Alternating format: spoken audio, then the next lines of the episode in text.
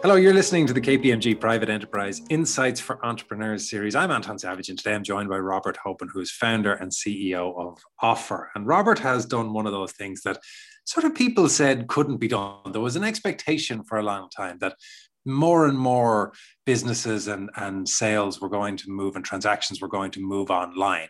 We, we saw that process happening, but there was sort of a sense that really big ticket stuff would still happen one to one. And to an extent, um, Tesla put the lie to that when it came to car sales. Well, Robert is putting the lie to it when it comes to house sales because the single largest transactions in most people's lives can now be done virtual, virtually across the platform that he set up. For people unfamiliar, Robert, will you explain Offr? I will indeed, um, and uh, nice, nice way of, of describing it, Anton. Um, so it is indeed, it's a, it's a piece of technology that estate agents can use on their website, and it allows an end-to-end digital property purchase, um, a transaction. So from bidding to due diligence to signing contracts to paying deposits, and even right back initially to booking viewings, anti-money laundering checks, all the various things. So it's just one, one big piece of kit that um, allows somebody to purchase a property and, and not leave their home, as happened uh, in uh, many times now over the last 12 months. Before the pandemic happened, what problem did you think this was solving? Because devil's advocating it, I would have thought it's such a big, big purchase that nobody is sitting at home in their pajamas at 11 o'clock at night thinking, I'll buy a semi D. You know, does, does it need the Amazon style of transaction capability? Yeah, well, it's it's true. So you still need the advisor. So you still need the professional advisor to to be there to help you and and and ultimately advise you on whether you're selling or whether you're buying. But you know, ninety percent of the actual minutiae processes that are going on over several months are you know ready to be digitized and automated but still have the advisor on board the biggest problem that we were in, trying to solve was actually the length of time it takes so in ireland on average from when a property is listed to when it completes, the average is over six months. And like there are 50,000 residential properties, 10,000 commercial properties that sell every year. And that is the reality. So imagine this anyone who brings their property to the market after the 30, 30th of June, they're most likely not going to see the money until the following year. And, that and is, is that because it takes that long to find a buyer and hook them in, or is it because the process takes so long? No, it's it's everything. Um, so you know, that includes the marketing period, that includes the sale agreed period, that includes the exchange period, and then the completion. And the most stressful bit is the bit between sale agreed and exchanged, because that's when everyone thinks it's sold. You know, an offer is accepted, but it's subject to contract. And it typically takes a couple of months to go from offer accepted to contract signed. And that's the big area that we were focusing on because that's where there's uncertainty. People can change their minds. A buyer can pull out with no penalty. A seller can pull out with no penalty, despite the fact that both sides might have wrapped up a lot of costs and effort and the property was taken off the market. And then if it comes back on the market again, they have to restart everything and marketing. But like it's an absolute nightmare. So that's the area that we, we've put a huge amount of work in to let technology help close deals out more quickly. Um, a, a, difficult challenge, I would have thought, because it, it's not one where you control the product that is for sale. You have probably a big lender involved. You have at least one, if not two solicitors involved. You have a buyer, you have a seller, you have title searches and, and deed searches and all of that, which are long and complex and paper based. How do you transition all of that, a system that's been running that way for several hundred years, online? Well, the inspiration came from my, my previous job where I was working in BidX1 online auctions um, and also physical auctions before that. And I was doing the, the, the, auctions from the rostrum, but then I was also overseeing the, the, the digital auctions. And you know, I remember working closely with you know the, the team and with my, my old boss Steve McCarthy, and we were the the beauty of online auctions was that a legal pack is prepared in advance and it's made available in advance. So instead of all this waiting for contracts to be drafted after the deal is done, it's all done in advance. The lawyer still gets paid the same fee. Everything is still the same, but the work is done up front. And then with online bidding, you know, there's no backwards and forwards over the phone and emails. It all happens very quickly.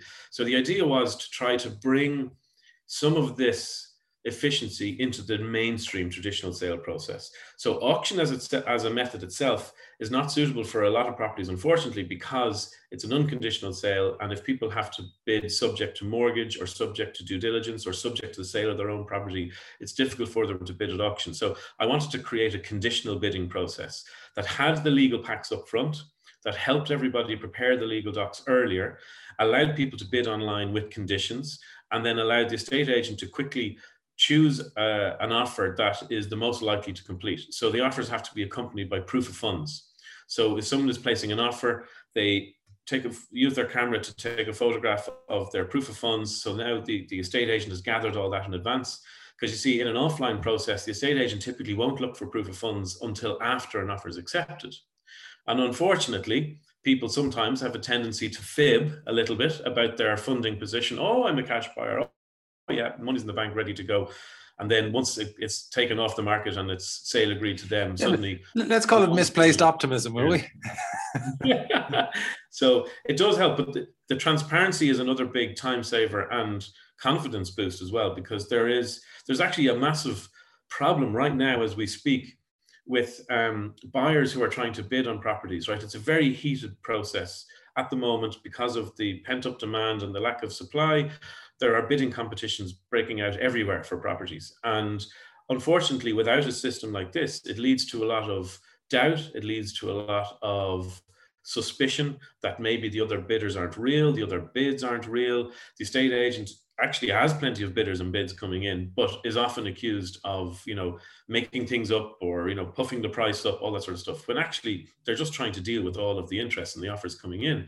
So our our tool allows all of this to be sort of centralized in a nice self-service way for, for buyers to register. So through, through all of these different lengthy processes, when you tackle them all in one in one kind of big system, you, you bring the time down by a few months. You mentioned the issue of, of mistrust or, or wariness in, in the process. Did the same apply when you launched Offr because I, I, would assume that for something that is as ingrained as the method of buying or selling a house for the consumer for the estate agent for the um, lawyers for the banks anything new must be seen as a huge leap. Yeah it's, it's interesting. We launched six months prior to the covid situation arriving. And we probably spent as much time trying to persuade, you might say, the industry of the merits of going online with their processes. As uh, we've spent as much time talking about that as, a, as opposed to our own product itself. We wanted to build a technology that enables the professional to still be involved, you might say, in the next generation of property transactions, but be able to but to be able to do so in a digital environment. So then when COVID came along, funny enough, of course, that everything had to go online otherwise businesses had to shut down. So we no longer spent any time trying to persuade the industry that they should go online. Now it was a case of okay we all know we have to go online. What are the best products? And that's where you know we had to you know do our best to explain and show look this we, we believe we've got the best solution that's out there.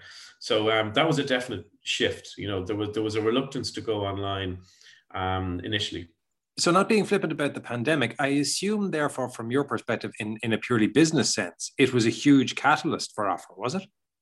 It was in a way yeah. I mean we the downside was you know property transactions slowed down as you can imagine so there weren't that many deals going through. And we also waived our fees for a long time so as to try to you know work with the industry and see could we get deals over the line. So we certainly didn't make any money throughout the process but you know for a tech startup and we had closed a funding round, so we were well funded. We could afford to, to, to do that. It definitely helped us as regards onboarding an industry into a new way of doing things. Uh, a lot of the fear was was re- reduced or, or, or you know set aside, um, and it gave us an opportunity to actually work with an industry that is the best way. I remember my, colleague Philip always says, you know, sometimes the, the, the best estate agent or the best property valuer is the worst tech person, you know, because it, it's typically one or the other. So we were, as former state agents, um, and we've got good technology on board uh, through my co-founder Neil, who's an excellent CTO. We were able to deliver that joined-up solution, um, which seems to have gone down well. You said you're well funded. Can we go back a bit to those those elements of the practicalities of, of uh, running a startup and starting a business? You have a nice idea, but it's going to require a pile of money, the right people, a, a good network on, on your board, probably ideally of good, strong non executive directors, support from banks, legal community, estate agents, all the rest of it. How did you begin that process? with uh, with a lot of fear and trepidation and having a rashers what I was doing. That's how I began, because um, I've my whole life I've worked for you know big companies. Now the last company I was in, okay, it was we effectively started it from scratch, but I was I was not the founder of it. I was working for for the the, the main founder. So in this case, yeah, I had to learn as I went along, and I I have realized, oh my God, there's a lot involved. Like I when I I, I quit my job and I just rented for 250 quid a month uh, a hot desk space in Dogpatch Labs in the IFSC and I kind of just for a few months was sketching out what I thought would work, you know, what I, I believed would be a good solution. But I had to go and, you know, find a good um, uh, person to be able to deliver the technology, another co-founder, Philip from the industry. Then we realized, oh my God, this, this actually costs money. And my savings were only enough to pay, you know, uh, for a little bit of time to, for development to be done. So um, that was then when we raised money and, and I had to, I did a funding round, a million euro funding round uh, with a mix of kind of bank and VC and private money. And then that got us about 18 months. And then we closed a 3 million euro round in the middle of the pandemic last year, um, more of a UK based round. So I had to, yeah, learn, learned on the, on the job, you might say.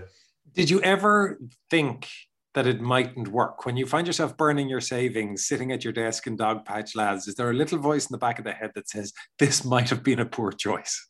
the odd time, yeah. Um, when particularly when you know the, the after the first four weeks and and there was no pay slip comes in and you realize, oh yeah, this is real, this is real. Um, but no, I think uh, genuinely, I I've had very little doubt or fear in my mind that it wouldn't work. I, I just knew from my own experience the, the problem that was needed and I knew this was the fix. I knew this was the solution. And when I ran it past a number of people whose ideas I would respect, um, they, you know, confirmed and, and not the type of people that would just be yes men to just to be nice and humor me. They would be the first to tear something apart. You know, they said, yeah, this this will be used. Or I had some companies that looked at it and said, yes, they would use it if you built that out. So I went in pretty confident that this would work. My biggest fear is how long it might take for adoption. And that's still an ongoing issue we have. In fact, it's probably our biggest challenge that we're always working around through marketing and onboarding is the industry is so traditional and conservative. It takes time. You know, it can take up to six months for us to fully onboard a new company um, because it's just they're so used to doing it the way they are before. Um, and estate agents and, and residential and commercial agents are typically, by their nature, they're salespeople. So their focus all the time is on today's tasks, you know, and next week's tasks, and trying to deal with the 101 things coming at them. So it's very hard for them sometimes to step back and take, you know, a five-year view or a three-year view. Um, because that's where tomorrow's customers are going to be coming from, and they're going to want to be able to do things on their smartphone you know 24 7 online single tap processes much like online banking has transformed the, the banking industry over the last 10 years the same thing is going to happen the property industry over the next 10 years so we're and we're in at the start but we have to make sure that we we don't run out of money you know well, can I apply the same logic to you? Because where you say that estate agents are, are predominantly or primarily salespeople, in the same way, when you started this off, you were an auctioneer and an estate agent. So, how did you learn the process of three to five year strategic planning? How did you make decisions around what way to formulate your board? How did you approach funding rounds? Because you were new to every step of that. Yeah, um, and I had to, you know, try to surround myself with some good people. So I got some early angel investors on board who were very experienced in the corporate world and were able to give me a good steer. Um, and now, hang on, a- let, let me cut across you. You say it like that was coincidence and it just happened. How did you find these angel investors? Had you had you cozied up to them i don't mean that pejoratively but had you built relationships with them in, in, in the years previous with this at the back of your head how yeah, the I, I, contacts that I would have made through, I suppose, maybe the last particularly the last maybe 10 years or so in my career where you get to know people and it wasn't i had no intent, intention of doing this back when i was getting to know these people but it just so happens then that i was i knew i was able to pick two or three people from my network that i knew would be ideal to help me you know answer a few questions how in the name of god do i go about this and then actually a number of them actually invested in it as well which which was a, a an added bonus so that helped and then you know, we, we got a term sheet from Delta Partners, which is an Irish VC fund. Uh, managing partner there is, is Maurice Roche. And Maurice has, is, sits on the board and he's been a fantastic advisor as well on the corporate governance and, you know, right, we need to raise some money now, let's, let's go about it, that type of thing. And then we also, we got onto a couple of accelerators, one in London called the Techstars Barclays Accelerator with Barclays Bank. And that was all about making sure that you're fit for purpose and that you're going to grow very quickly. And we were actually we were the only irish company on of the cohort of 10 there were 600 companies from around the world applied for the 10 places and we were we were awarded one of them um, so that was that was a big moment for us last year that was a three month um, accelerator and we're now on a, a new accelerator in london called reach which is actually organized by the national association of realtors in america and they have started a program in the UK, which again we were we several hundred companies applied, and we got one of the seven places. Uh, and again, we're the only Irish company on it. So it's it's it's valuable for us to have that level of support and advice along the way. Um, so we we benefit from that greatly. And was that part of the uh, plan at the outset? Somewhere is there now a, a two-year-old document that says we must get on accelerator programs, or was it informed opportunism? No, that was definitely informed opportunism. Yeah. Um, I mean, I'd love to say all of this was planned, but it really wasn't. Um, and that's kind of that was the big learning thing for me is that in the early days, it is actually very difficult to know where it's going. But what I did find out very quickly was you still actually have to create a plan. The plan can change all the time. But I started off initially thinking, "Sure, I don't know what I'm going to do. What's the point of having a plan? You know, so you know, potential investors or advisors would say, "Look, show me your business plan." I said, "But I don't even know what the business is. How can I have a business plan?" And said, "It doesn't matter. You have something. You can tear it up and it can change, but at least it kind of focuses the mind."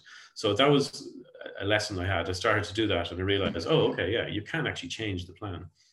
Can you talk to me a little bit about the the process of working with the investors and the board members that you accrued over time because this was very much your baby and your idea and I, i'm interested as to how you handle other people's input without getting precious about your thing sure yeah i suppose i don't know if this is a good or bad thing but by nature i'm not particularly you know hugely protective about you know every penny I have or every share that I have. So I was um, I was able to, you know, I was delighted to invite first of all my two co-founders on board, you know, and so they're shareholders in the business and they both invested in the business, uh, Neil and Philip, and so that was the first step. And then the next step then was around the, the investment.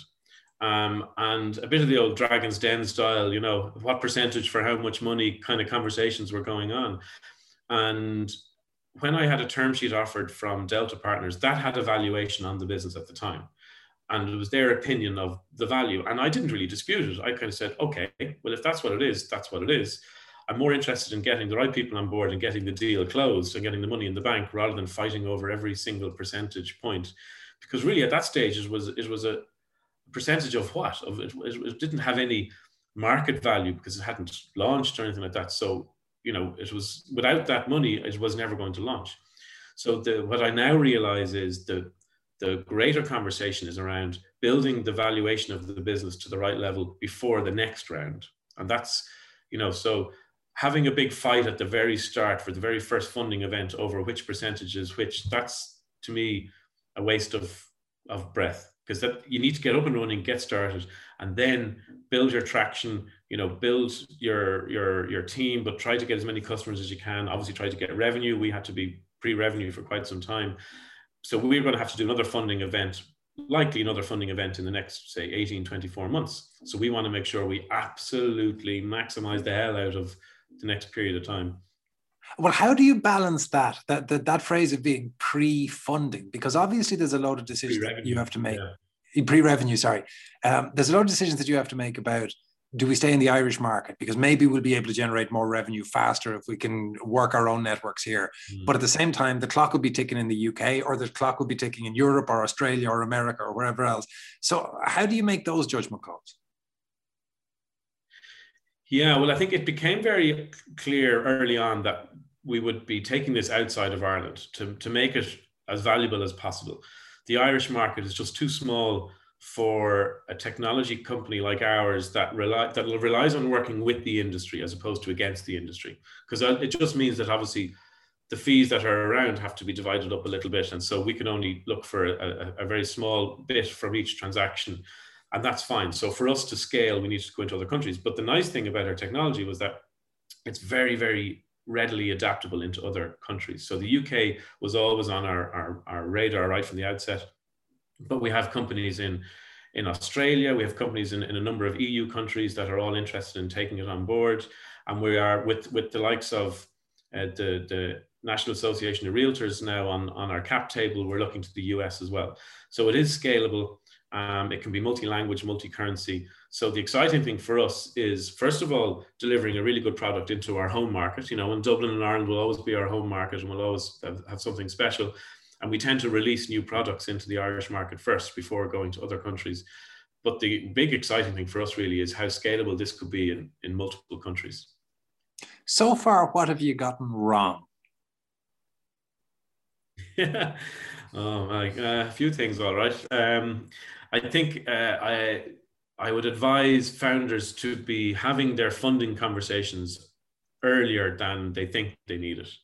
So I kind of, you know, we left the the our second funding round, I probably left it too late, and it was now thankfully it all happened and it was fine. But I was having to put it together in a in a short few periods, a short few months, whereas I should have been doing it six nine months in advance. So I've learned that. So now I'm already talking about what our next funding round is going to be. I only just closed the last one, and I'm already looking.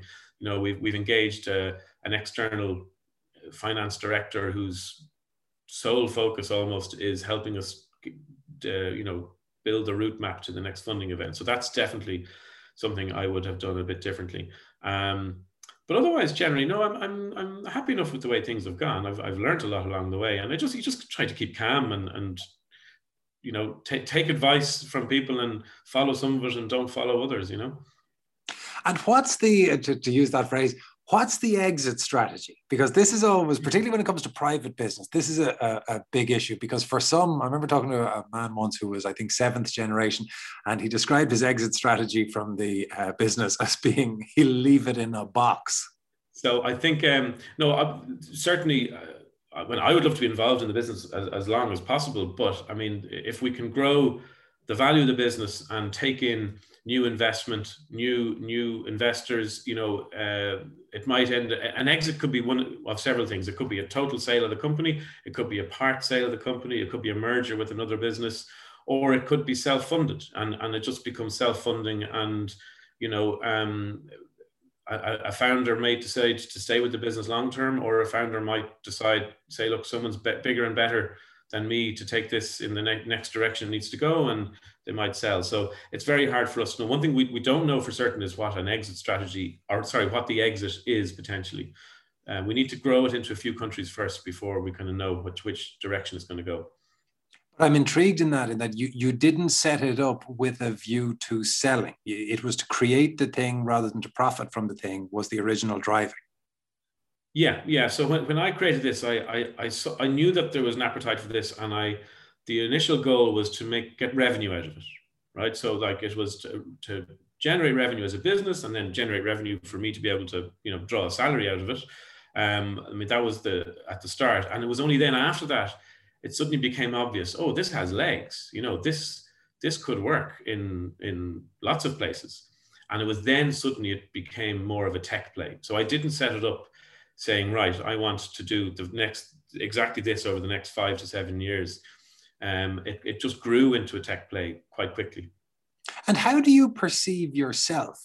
Do you think of yourself as an entrepreneur and this is your first business?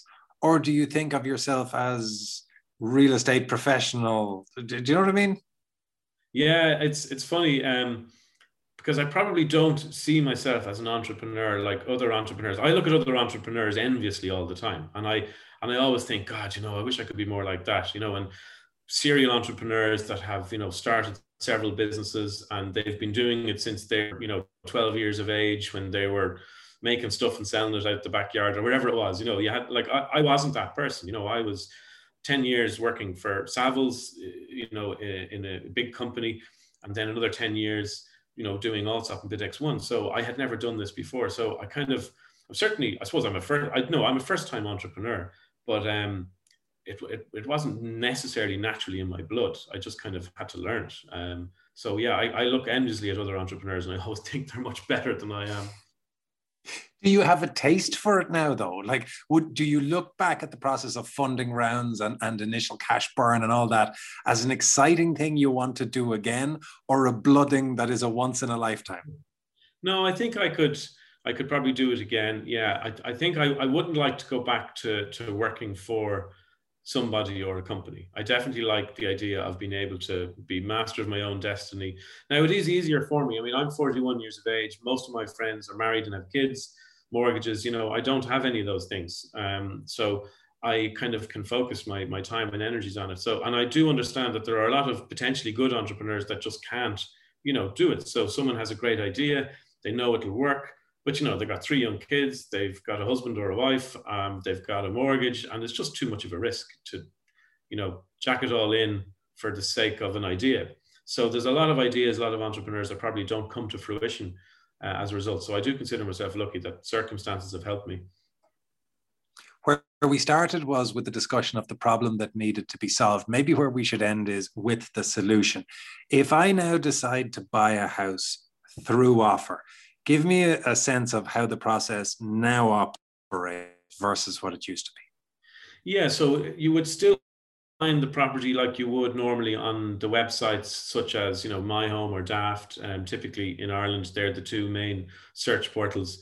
And then the idea is your inquiry then would be to the estate agent will be redirected to the estate agent's website where there's a little button and it has the Offr logo on it. And when you tap the button up pops a panel it's like an app. You can upload your proof of funds, you can submit your own offer, you can join a bidding process if there are multiple interested parties. But if it's just you and the agent, you could negotiate using the app. You know, and the nice thing is it's dated and timestamped, so your offer is all logged and audited, and you know your your terms of, and conditions of your offer are all recorded.